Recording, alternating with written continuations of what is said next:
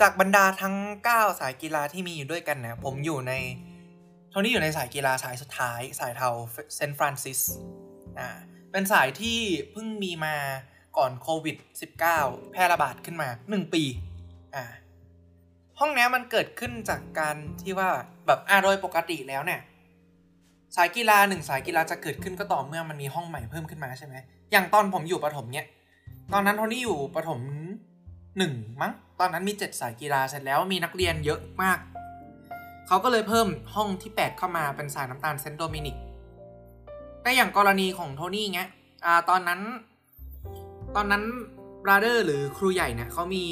นโยบายที่จะเพิ่มหลักสูตรเป็นหลักสูตรพิเศษที่จะใช้สอนแค่หนึ่งห้อง เป็นหลักสูตรเกี่ยวกับผู้นำอ่าแล้วพอเขาเปิดห้องขึ้นมาใช่ไหมมันเขาก็รับสมัคร สัมภาษณ์อะไรนะแล้วตอนนี้ก็สมัครแล้วก็ติดเข้าไป เป็นห้องที่ 9 มีชื่อว่าห้องพสวค หรือชื่อเต็มก็คือ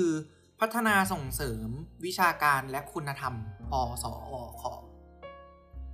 อะแยกเป็นห้องที่ 9 ขึ้นมา เสร็จแล้วปัญหาที่เกิดขึ้นน่ะก็คือ นักเรียนในห้องทั่วไปที่เรียนหลักสูตรปกติอะเหมือน มันเหมือนแบบเกิดความแตกแยกขึ้นมา เพราะด้วยความที่ว่าห้องพสวคมีหลักสูตรพิเศษ แล้วก็จะมีจัดค่ายเฉพาะสำหรับพวกเขากันเอง มันก็เลยเกิดความแบบ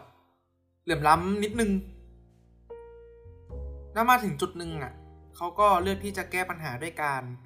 สร้างสายกีฬาสายใหม่ขึ้นมา ก็คือสายเทาเซนต์ฟรานซิส อะ ทีนี้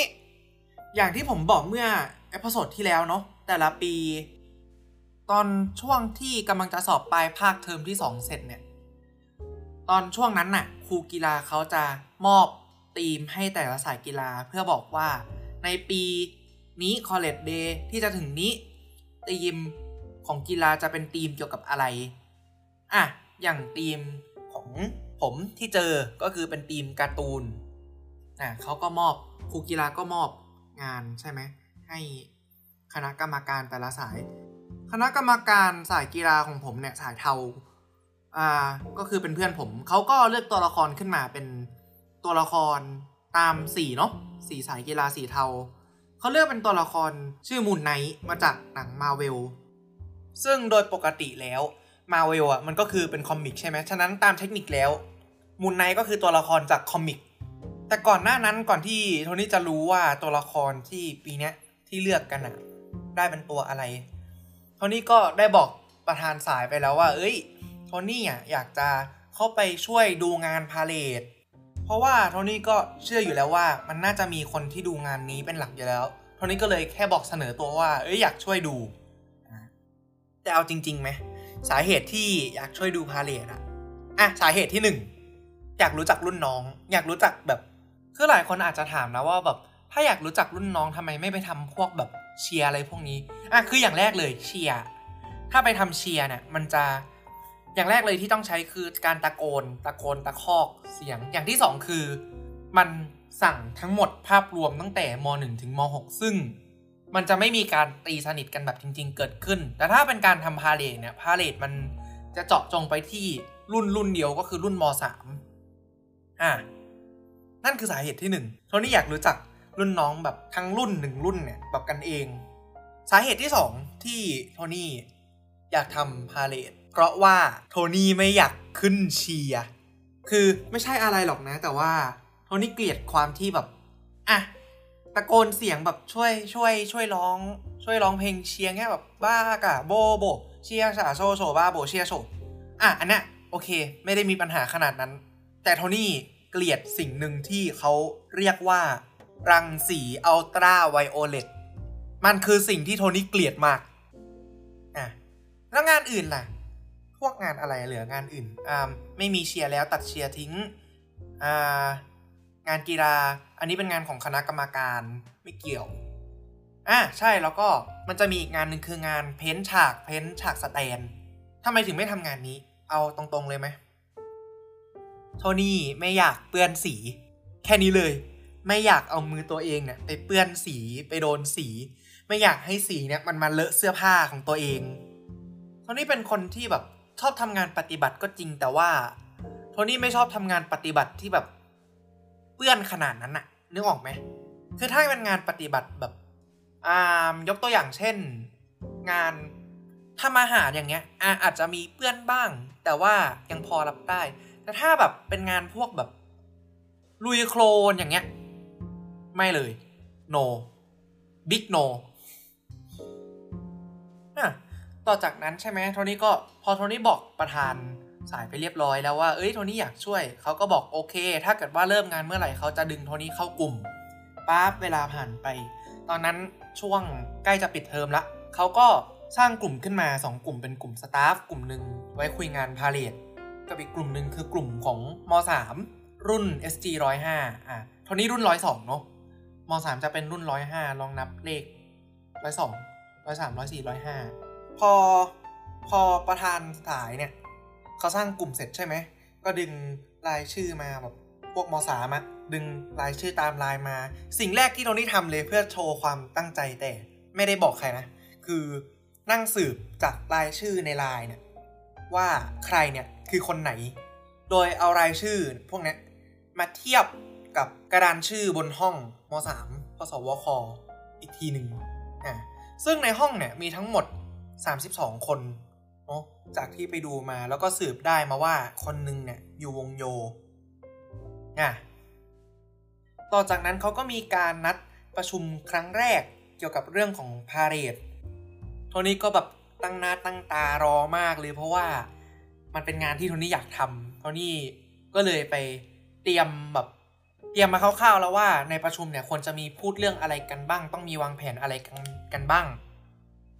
ปั๊บเปิดมาเข้าประชุมในคอไลน์เข้ามาถึงก็มีการทักทายกันอะไรกันก็ว่าไป แต่ว่าในเวลาต่อมาโทนี่ได้ค้นพบว่า กลุ่มเนี้ยที่โทนี่กำลังทำงานด้วยเนี่ยเขาไม่ได้จริงจังและลงแรงอะไรขนาดนั้นเลย ดูจากตรงไหนหรอ หลายคนอาจจะถาม อ่า คือพอเปิดมาถึงใช่ไหมประชุม เขาก็คุยเล่นเฮฮากันไม่ได้มีอะไรมาก แล้วโทนี่ก็คิดว่า เอ้ย ตอนนั้นตอนนั้นนะ โทนี่คิดว่า เอ้ย มันค่อนข้างจะดึกไปแล้วประมาณหนึ่งนี่มันก็สามทุ่มแล้ว โทนี่มีงานต้องทำทำไมไม่เข้าประชุมสักทีโทนี่ก็เลยทักไปว่า เออ แล้วตกลงเราจะมีมาคุย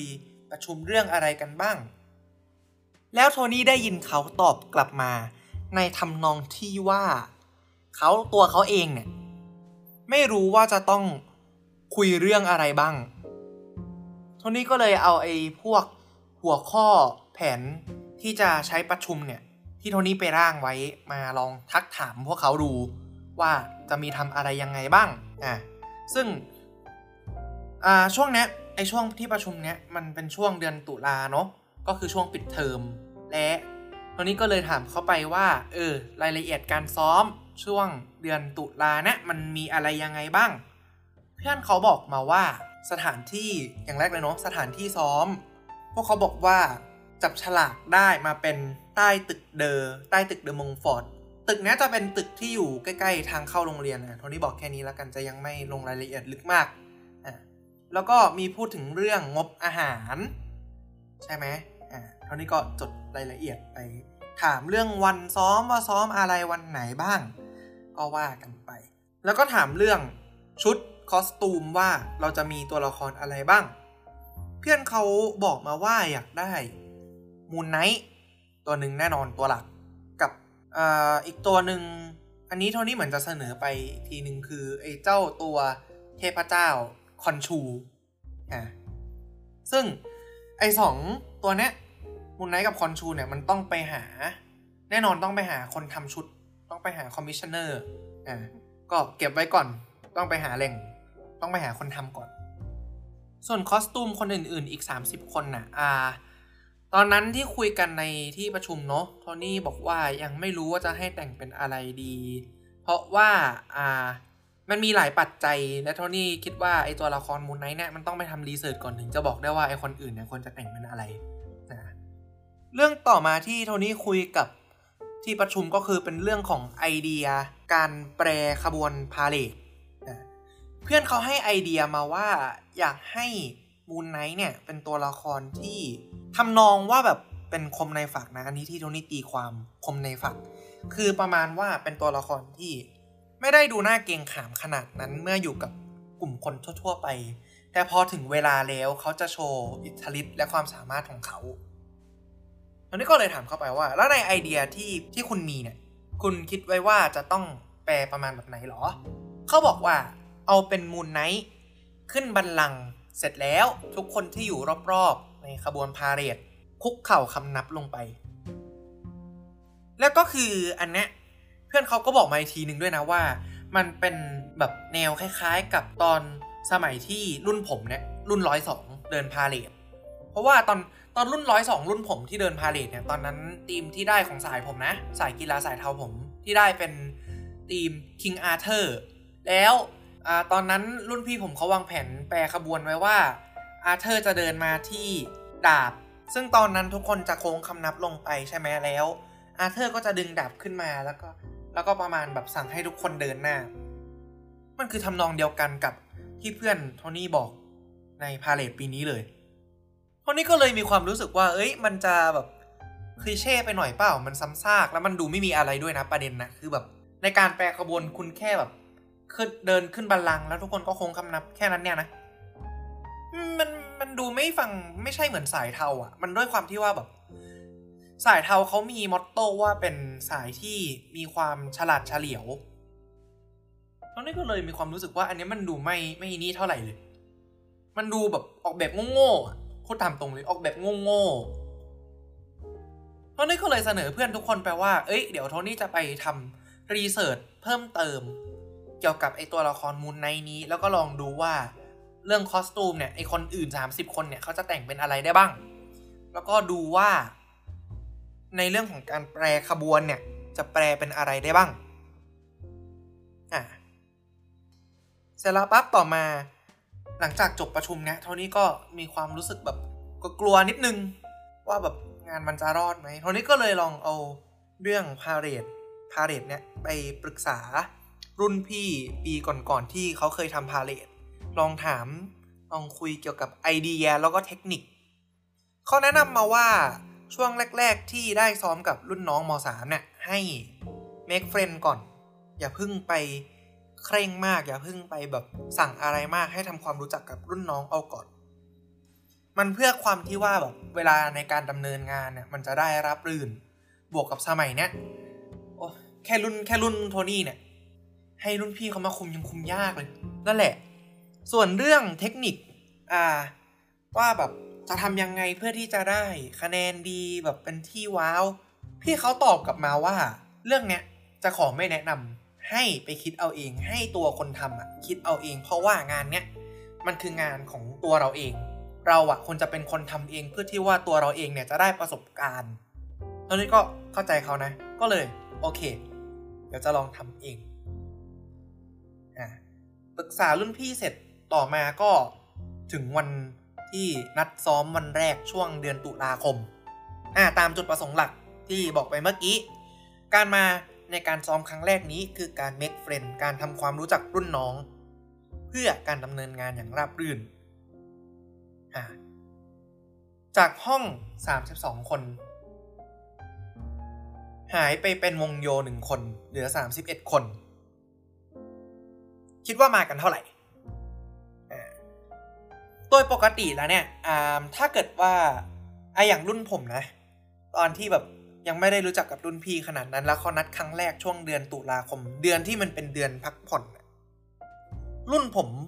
มีห้าสิบคน ตอนนั้น มากันครั้งแรกช่วงปิดเทอมสิบคน บวกลบห้าสายอื่นๆก็จะประมาณนี้เหมือนกัน10คนบวกลบ5บางสายอาจจะไม่มาเลยสักคน แต่ว่าสาย เทาของโทนี่เนี่ยรุ่นร้อยห้าจาก 30 คนมาทั้งหมด 17 คนในวันแรก และเป็นวันปิดเทอมด้วย คิดดูนะ จาก 30 มา 17 มันเกินครึ่งเลยนะ คือโทนี่เห็นอย่างเงี้ย ตั้งแต่วันแรกโทนี่รู้สึกแบบ เฮ้ย รุ่นนี้ให้ความร่วมมือดีนะ เราไม่ได้แบบคาดหวังเลยเว้ยว่าแบบเฮ้ยมันจะมากันครบขนาดเนี้ยเกินครึ่งอะมันคือแบบแค่แค่เนี้ยมันก็แบบเกินเกินความคาดหวังเกิน expectation ที่โทนี่วางไว้แล้วอะ ซึ่งต่อมาอ่าไอเจ้าตัวประธานพาเลทเนี่ยคนที่ดูพาเลทแต่แรกอยู่แล้วเนี่ยเขาก็สั่งซ้อม ซ้อมก็ว่าไปแบบซ้อมซอยเท้า ซ้อมความนิ่ง ซ้อมความหน้านิ่งแบบจ้องหน้ากันไม่ขำอะไรอย่างเงี้ย ก็ไปได้ดีช่วงเวลาพักโทนี่ก็พยายามตีสนิทรุ่นน้องแบบเข้าไปหารุ่นน้อง แล้วก็ลองคุยคุยเล่นๆดู ว่าแบบกลุ่มไหนเป็นยังไงใครเป็นยังไงนั่นแหละแล้วโทนี่ก็พยายามจำชื่อทุกคน ตั้งแต่วันนั้นเลยพยายามจำชื่อเล่นทุกคนโทนี่ยังจำได้อยู่เลยว่าไอชื่อเล่นคนคนแรกที่โทนี่จำได้ในรุ่นร้อยห้าสายเทานะคือใคร แต่ว่าขอยังไม่บอกชื่อแล้วกัน เพราะว่าโทนี่ไม่รู้ว่าเจ้าตัวเขาให้พูดชื่อของเขาไหมยังไม่ได้ถาม แต่ว่าโทนี่จำได้แน่นอนโทนี่พูดเลยจำได้เป็นชื่อแรกเลยแหละ เพราะว่าเขาคือคนแรกที่มาในวันที่ซ้อมวันแรก พอหมดเวลาซ้อมแล้วปั๊บตอนวันนั้นน่ะ เพื่อนโทนี่เขาก็กลับไปใช่ไหมแต่ส่วนโทนี่อะก็คืออยู่ดูไอ้รุ่นน้องที่เหลืออยู่ เพราะว่ารุ่นน้องมันไม่ยอมกลับ คือมันไม่ใช่อะไรแต่ว่า ส่วนหนึ่งคือโทนี่ต้องดูแลสถานที่ซ้อมด้วย เพราะว่าในใบคะแนนพาเลทอะ ที่เขาให้กันอะ มันจะมีคะแนนเรื่องความสะอาดของสถานที่ซ้อมอยู่ถ้าจำไม่ผิดนะตอนนั้นโทนี่ก็เลยต้องอยู่ดู บวกกับอย่างที่สองคือ พยายามตีสนิทนั่นแหละ ซึ่งวันนั้นน่ะ พอซ้อมเสร็จใช่ไหมเจ้าตัวหัวหน้าห้อง ซึ่งก็คือคนเดียวกันที่อยู่ในวงโยวงโยทวาทิตคนที่ 31เขาบอกว่าวันนั้นน่ะเขาตั้งใจจะวางแผนกับเพื่อนๆ ในกลุ่มหนึ่งกลุ่มประมาณ 3-4 คนว่าเขาจะทำงานลูกเสือ งานค่ายลูกเสือ ซึ่งก็คืองานแสดงละครรอบกองไฟ ซึ่งมันจะต้องมี prop ที่เขาทำและ prop ที่เขาจะต้องทำนั้นมันคือ prop หอยสังข์ แต่ว่าเขาติดปัญหาที่ว่าเขาวาดไม่เป็นใช่ไหมเขาก็เลยคิดวิธีคร่าวๆมาประมาณเหมือนแบบ ซื้อฟิวเจอร์บอร์ดมาแล้วก็จะแปะรูปหอยสังข์โทนี่เถียงเขากลับไปบอกว่า เอ้ยไองานลูกเสือพวกนี้มันไม่ใช่งานที่แบบจริงจังขนาดนั้น มันไม่ได้มีแบบเกรดสี่ขนาดนั้น เราควรจะทำแบบ ไม่ต้องเป๊ะออกมาก็ได้แบบมันไม่ต้องให้ทุกคนเห็นแล้วแบบ ต้องเห็นแล้วแบบ เฮ้ยนี่คือหอยสังข์ realistic เหมือนจริงเสมือนจริง ไม่จำเป็นต้องอย่างนั้นโทนี่บอกเขาไปว่า ให้ทำงานเนี้ยเหมือนกับว่าเป็นการทำ content ทำเอาเพื่อความสุขโทนี่ก็เลยเสนอไอเดียไปให้เขาด้วยเลยว่า ในเมื่อคุณมีฟิวเจอร์บอร์ดมาแล้ว แล้วคุณก็เห็นมีเอา marker มาด้วยโทนี่ก็เลยเสนอให้คุณคนเนี้ยวาดรูปหอยสังข์ด้วย marker ออกมาเลย แล้วก็เพื่อสร้าง content โทนี่เขียนประโยคไว้ข้างๆ รูปหอยสังข์นั้น ว่า this is หอยสังข์ แล้วก็ชี้ลูกศรไป เพื่อความเป็นแบบ content แล้วโทนี่ก็บอกเขาว่า ตอนแสดงรอบกองไฟก็แค่ให้หันฟิวเจอร์บอร์ดด้านเนี้ย ให้คนดูส่วนมากเห็น ไม่จำเป็นต้องเห็นทุกคน นั่นแหละ แล้วเขาก็แบบ เอ้ยโอเคไอเดียดีแล้วก็ทำซึ่งตอนนี้ก็รู้สึก happy ที่เขาทำเนาะเพราะว่าแบบเออเฮ้ยนี่มันไอเดียแล้วแล้วเขาก็ใช้ แต่ที่สำคัญคือโทนี่รู้สึกว่าโทนี่ได้แบบสร้าง connection ไว้กับเขาแล้วอ่าแบบด้วยการตีสนิทการช่วยเหลืองาน กลับไปถึงบ้านหลังจากวันนั้นปั๊บเนี่ยโทนี่แบบนอนบนเตียงโทนี่นั่งคิดอยู่ในหัวแบบ รู้เลยแหละว่ากีฬาสี College Day ครั้งที่ 58 วันชาวันชาติเซนต์เนี่ยปีเนี้ยปีที่ 58เนี่ยมันจะต้องปังปุริเย่แบบมาก ๆ แต่โทนี่ก็เลยเกิดความแบบมีไฟแล้วก็พร้อมที่จะลงแรงทำงานต่อเลยแบบ research ตัวละครอะไรก็ว่าไปอ่านั่นแหละ ก็สำหรับ episode ที่สองนี้ก็โชคชะตาพามาเจอ สาเหตุหลักที่โทนี่ตั้งชื่อ episode เนี่ยว่าโชคชะตาพามาเจอก็โทนี่อ่ามีความเชื่อว่าทุกสิ่งทุกอย่างที่เกิดขึ้น การที่เราได้เจอคนคนหนึ่งหรือว่ากลุ่มคนคนหนึ่งมันมันไม่เคยมีคำว่าแบบบังเอิญเนาะตอนนี้เชื่อว่ามันเป็นการที่แบบมีบางอย่างถูกจัดสรรไว้เพื่อให้พวกเราได้มาเจอกัน เหมือนที่ครูคนหนึ่งที่เคยประจำชั้น